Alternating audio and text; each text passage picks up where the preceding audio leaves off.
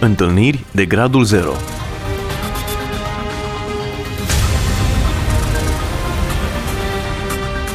O emisiune realizată de Cristina Olariu.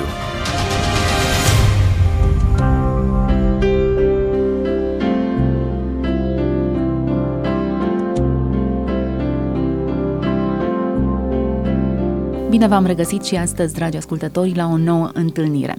Invitatul meu de astăzi este un misionar în lumea arabă. Din motive de siguranță nu am să-i descoper adevărata identitate și nici locația unde își desfășoară activitatea. Însă, experiențele pe care le are acolo confirmă, așa cum ne-am obișnuit să le amintim în emisiunile noastre, faptul că Dumnezeu intervine într-un mod evident și că întâlnirile cu el sunt întâlniri 100% autentice. Îl salut pe Gibrail, bun venit în studioul nostru. Bună și bine v-am găsit. Poate ar trebui să salut în uh, dialectul local, Asalam Alecum. Wa alaikum assalam wa rahmatullah wa barakatuh. Ce înseamnă acest lucru? Este un răspuns pe care ei îl dau, pacea să fie peste voi și mila lui Dumnezeu și binecuvântarea lui. Sună bine acest salut. Este o rugăciune pentru cel cu care te întâlnești. Este într-adevăr o binecuvântare pe care ei și-o fac unul altuia de fiecare dată când se întâlnesc. Curiozitatea noastră este foarte mare legată de această lume închisă, lumea arabă, în care pătrundem greu și din care ne extragem destul de puține informații și s-ar putea ca uneori mass media să deformeze aceste informații. Dar scopul emisiunii noastre nu este lumea arabă, ci întâlniri pe care le-ai avut cu Dumnezeu în această lume.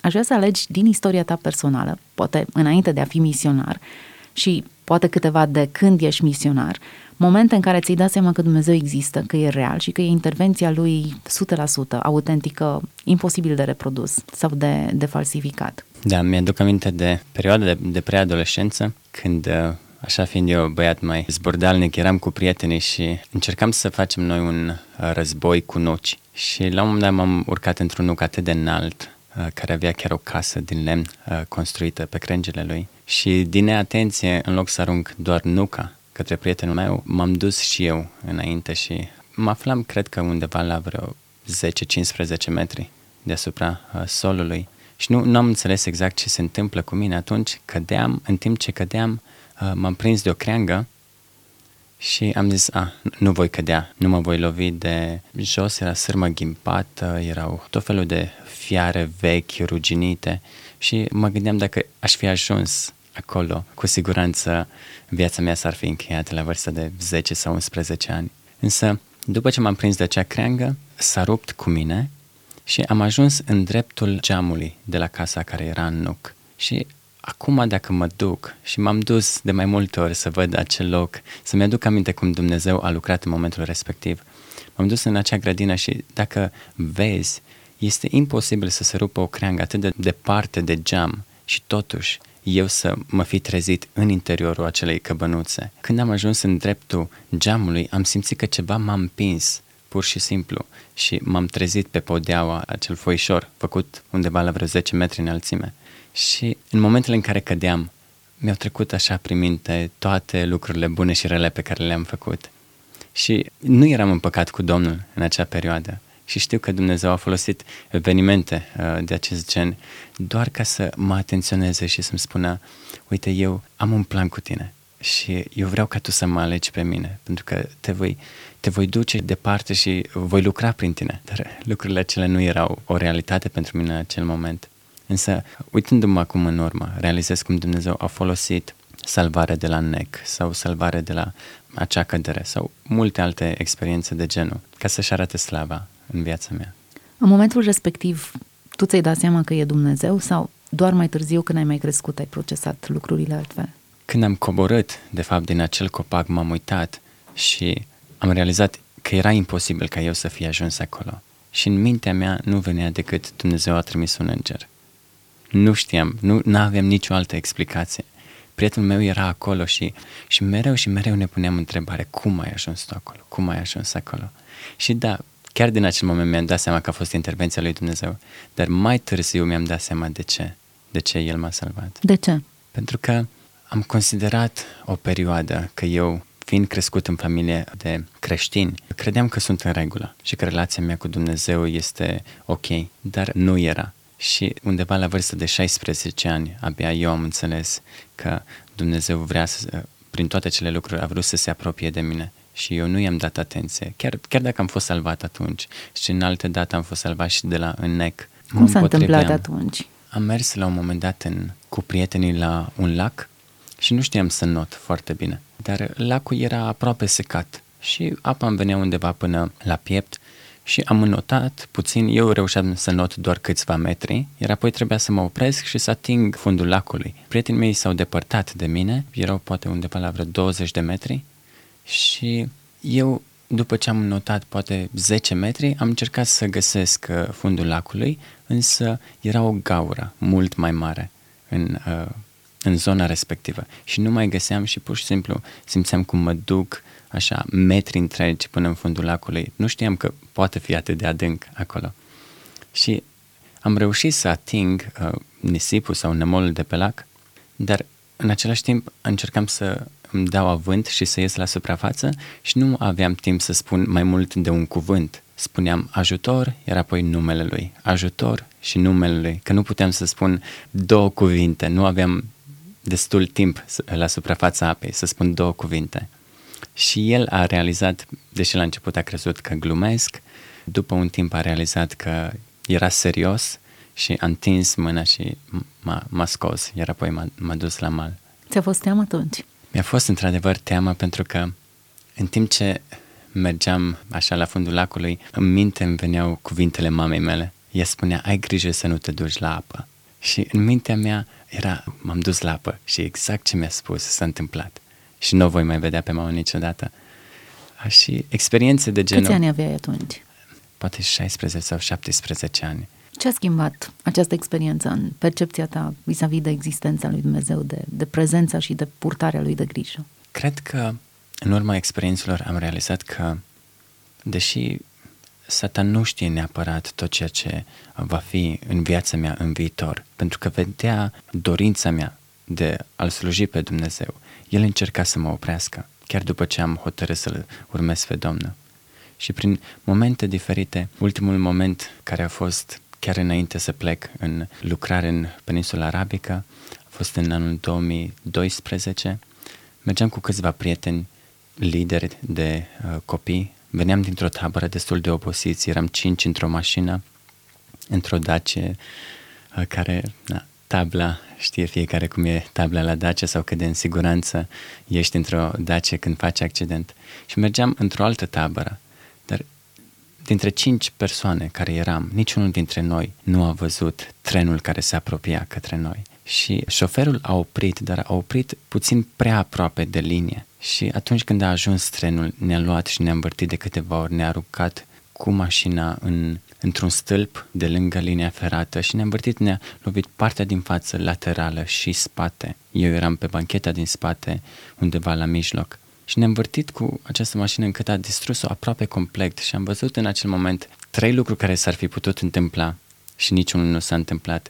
Mașina s-a tortit exact pe forma corpurilor noastre și dacă unul dintre prietenii mei era plecat către șofer, mașina s-a îndoit exact în poziția spatelui, dar nu l-a atins. Apoi, o parte din șină, nu cred că era din linia de șină, dar era lângă, a intrat prin Dacie și aproape a ieșit pe interior, a îndoit șasiul și ne gândeam, Doamne, dacă intra, cu siguranță omora pe cineva acolo. Apoi mi-aduc aminte că am ieșit din mașină toți pe picioarele noastre și ne uitam la Biblie erau aruncate car- cărți de cântări, pâinea care o duceam în tabără, totul acolo întins pe jos.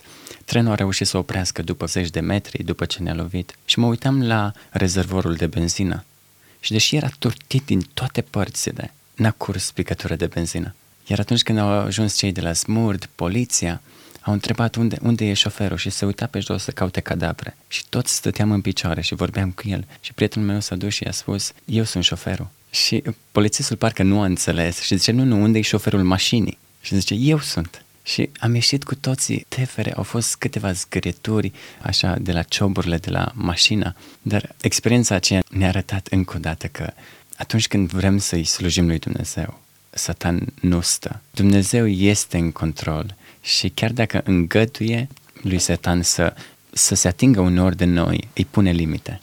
Și exact fierul acelei mașini, într-un fel eu am văzut limita până unde a putut uh, Satan să facă ceva. Pentru că Dumnezeu îi zice nu, până aici.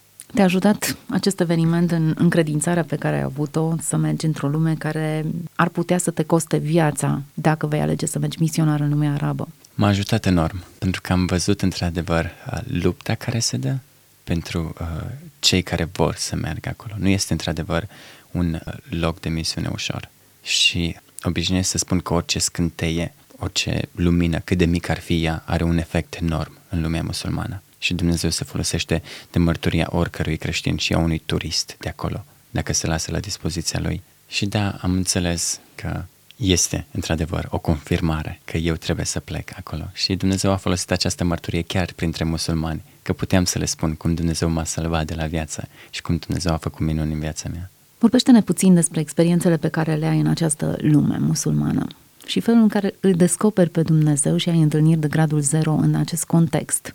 Este interesant că, în general, musulmanii sau uh, arabii sunt foarte deschiși la lumea spirituală, pentru că ei toată ziua vorbesc despre gini sau spirite pe care le poți folosi în, spre binele tău sau care ar putea să-ți facă rău. Și ajungând acolo, am înțeles că uneori chiar și percepția mea cu privire la lumea spirituală este puțin cam îngustă și eu nu văd cum Dumnezeu lucrează prin orice lucru mic. Și ajungând acolo, i-am văzut pe prietenii mei cum aveau visuri și spuneau, uite, am visat că am, a venit cineva la mine și mi-a dat niște bani ce crezi? Oare ce se va întâmpla? Oare Dumnezeu vrea să-mi arate ceva? Și perspectiva mea, eu dacă aș fi visat lucrul ăsta, aș fi zis, a, ce vis, probabil m-am gândit la bani. Dar ei tot timpul leagă asta de Dumnezeu și de spirite uh, bune sau rele. Fiind acolo, mulți uh, dintre ei au visuri și mărturia unei fete de acolo la un moment dat a fost că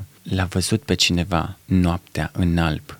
A venit la ea și nu știa cine e și fata era o adolescentă și s-a dus la liderul religios și i-a spus, uite, în visul meu mi-a apărut cineva în alb, cine este? Și imamul, liderul religios, a spus, după descrierea ta, se pare să fie Isus. Și am rămas așa uimit când să înțeleg că și un om care nu-l recunoaște pe Isus ca și Fiul lui Dumnezeu, totuși îi înțelege caracterul din descrierea pe care a făcut-o această fată, i-a înțeles caracterul lui Isus și am înțeles cât de deschiși sunt ei la lumea spirituală. Aș vrea să ne împărtășești câteva ocazii în care ai putut să vorbești cu musulmanii despre Hristos și felul în care aceștia au recepționat Evanghelia. Da, într-una dintre zi am mers cu un alt prieten să ne întâlnim cu localnicii și fiind în parc, cred că s-a schimbat vremea la un moment dat și a trebuit să, să hotărâm dacă vom merge la o ceainărie sau vom merge la cineva în casă. Și pentru că ei nu au fost de la început foarte deschiși să spună haideți la noi acasă, am intervenit noi și am spus puteți veni la noi în sufragerie. Și cred că după 10 minute, cam așa ceva, eu i-am servit cu ceva fructe și cu ceai, cafea, o tradiție care este la ei un obicei și el uh, m-a întrebat, tu de ce nu mănânci? Și în ziua respectivă țineam post. Și Domnul mi-a dat ocazia să spun care diferite posturi pe care noi le avem și despre care citim în Biblie. Și astfel am putut să împărtășesc puțin despre relația mea cu Dumnezeu și să-i spun că sunt creștin. Dar după câteva zile, el a devenit într-un fel foarte, foarte deschis la Evanghelie și ni se părea că e puțin cam anormal. Parcă ne, ne punea totul pe tavă doar, doar să-i zicem lucruri din Evanghelie. Și am început să întrebăm oameni despre Sunteți el. rezervați când se întâmplă asta? Mă Eram că... puțin, uh, pentru că nu, nu înțelegeam exact. Nu înțelegeam, uh, parcă venea la noi și ne spunea, uh, spune-mi Evanghelia, spune-mi Evanghelia, din atitudinea lui. Ați putea fi închiși pentru prozelitism în cazul acesta? Se poate să fii închis pe o perioadă scurtă și apoi să fii expulzat din țară, să ți se pune interdicție în Și țară. vă era teamă în acest context? Cred că era vorba și de teamă și nu, nu știam exact cum e. E spion? E într-adevăr cineva care îl caută pe Domnul? Și uh, am continuat să rămânem prieteni cu el, dar uh, nu înțelegeam, Doamne, vrei să-i mai vestim Evanghelia sau vrei să ne depărtăm de el? După o perioadă am înțeles că el era într-adevăr o persoană cheie, deși lucra în Ministerul Religiei, el ne aducea foarte mulți prieteni de lui în casă și aveam acolo o sală mai mare în care aveam diferite jocuri de masă Și într-o noapte a venit foarte abătut, foarte trist de la lucru și mi-a spus, uite, niciun prieten nu-mi răspunde la telefon și am venit la tine. Și am zis, oare iar îți joci jocul tău sau chiar ești sincer? Și nu știam ce să cred. L-am invitat, uh, de obicei mă suna când venea la mine. De data asta nu m-a sunat, doar a venit la poartă, m-am trezit cu el acolo.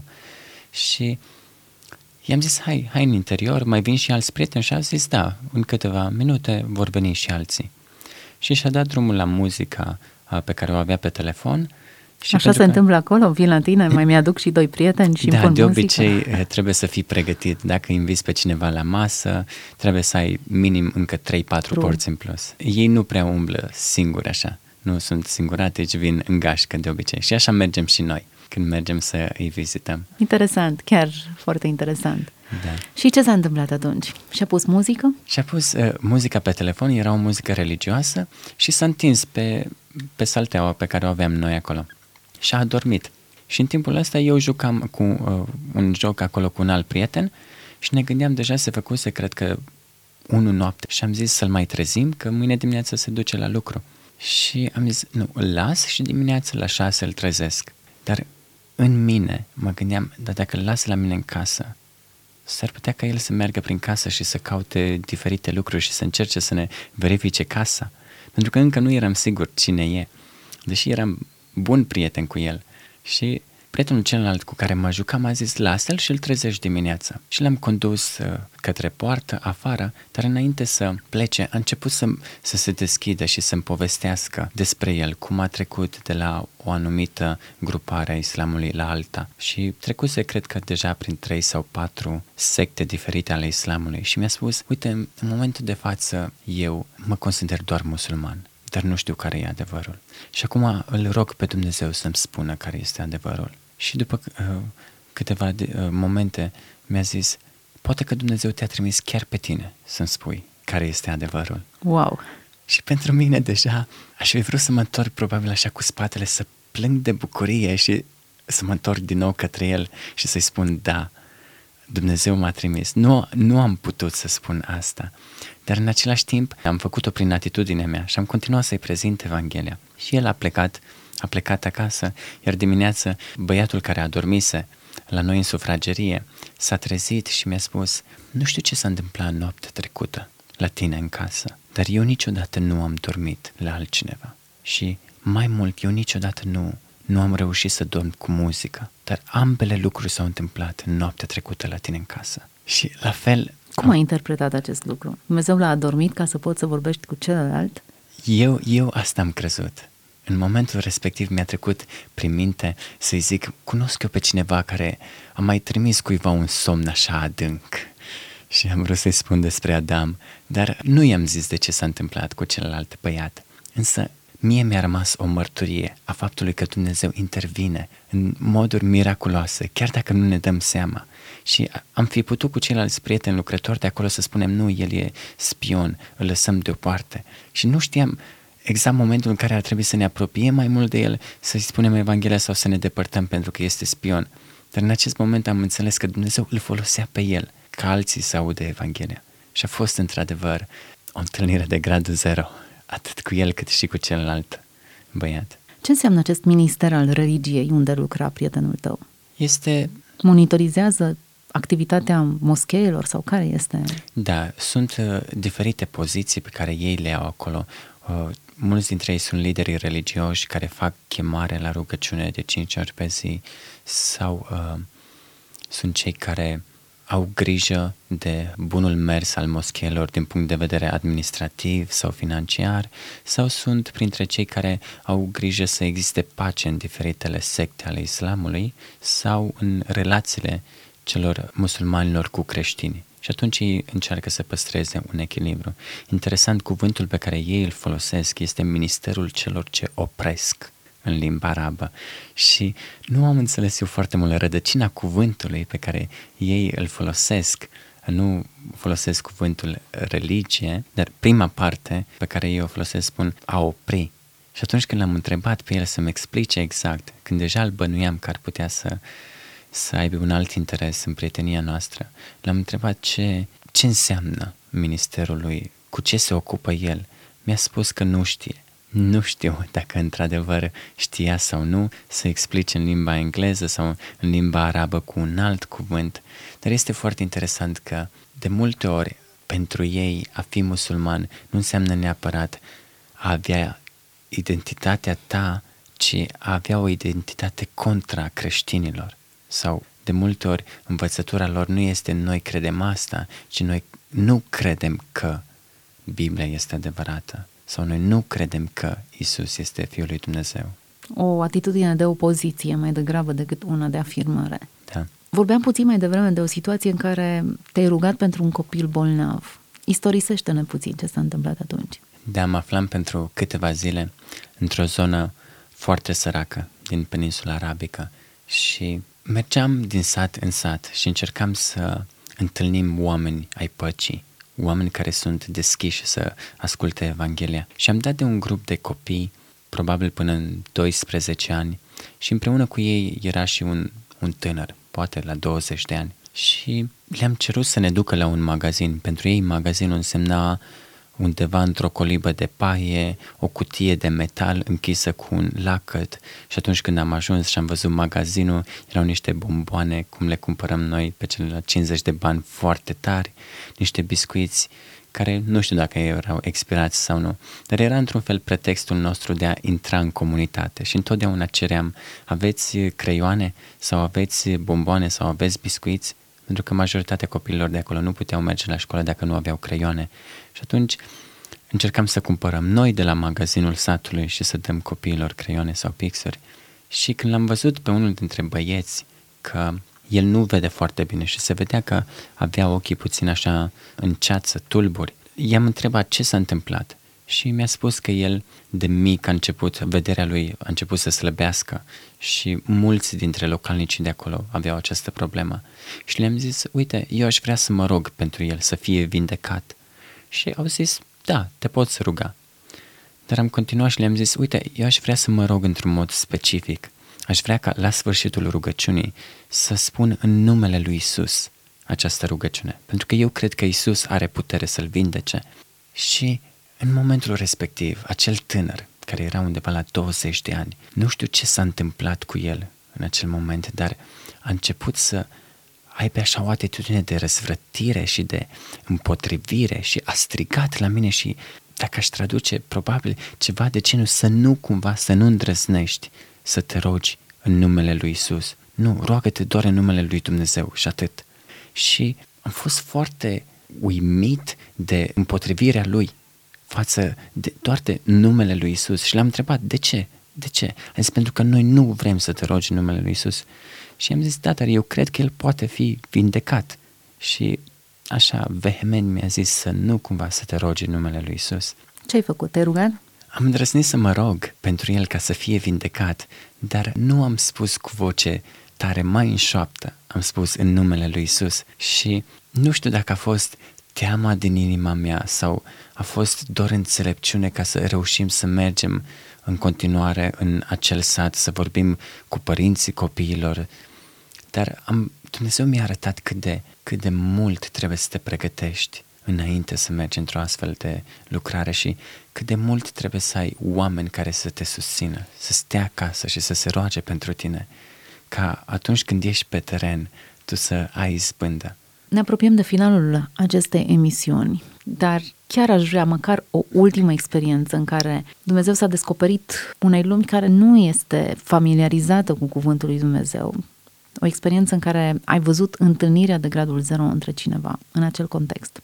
Da, aș putea să vorbesc despre o doamnă musulmancă care în, într-o noapte a avut uh, un vis și a venit cineva la ea în alb și i-a spus, tu trebuie să te botezi. Tu trebuie să devii o urmașă a lui Hristos și trebuie să te botezi. Și ea știa că în același oraș exista o altă doamnă care era creștină. Ea venise acolo cu familia ei de mult timp ca să lucreze, să aibă un salariu mai bun și o viață mai bună. Însă, așa cum spuneam, mărturia unui creștin acolo face foarte mult. Și această femeie musulmancă s-a dus noaptea la vecina ei și i-a spus, uite, am visat pe cineva care mi-a zis că trebuie să devin urmașa lui Hristos și trebuie să, trebuie să mă botez. Poți să-mi explici mai multe despre ce înseamnă asta și ce se întâmplă? Și ea, în momentul respectiv, a avut contact cu Evanghelia. I-a fost prezentată Evanghelia și în acea seară a fost botezată în cada apartamentului familiei de creștini.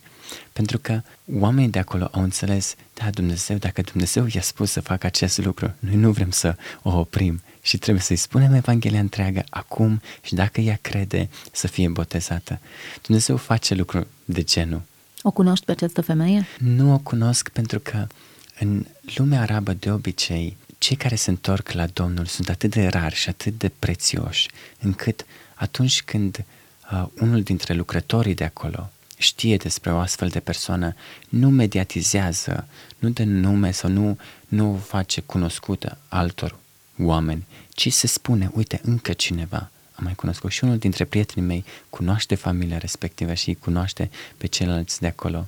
Sunt prieten cu familia care de fapt a botezat-o însă nu, nu am avut contact, mai ales că este și o lume foarte uh, segregată, într-un fel doar bărbații, se întâlnesc doar bărbații și doar femeile separat.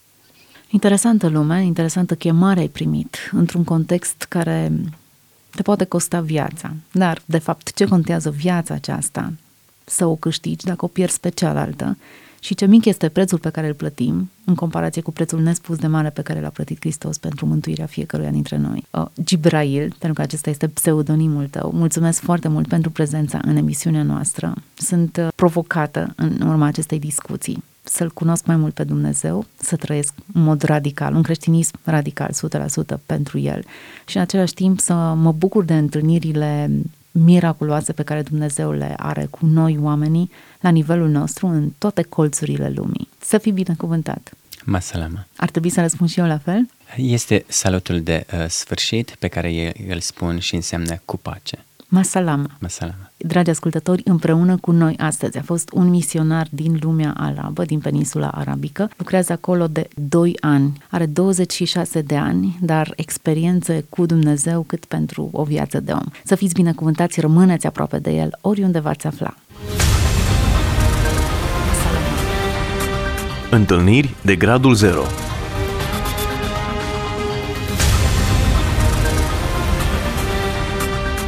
O emisiune realizată de Cristina Olariu.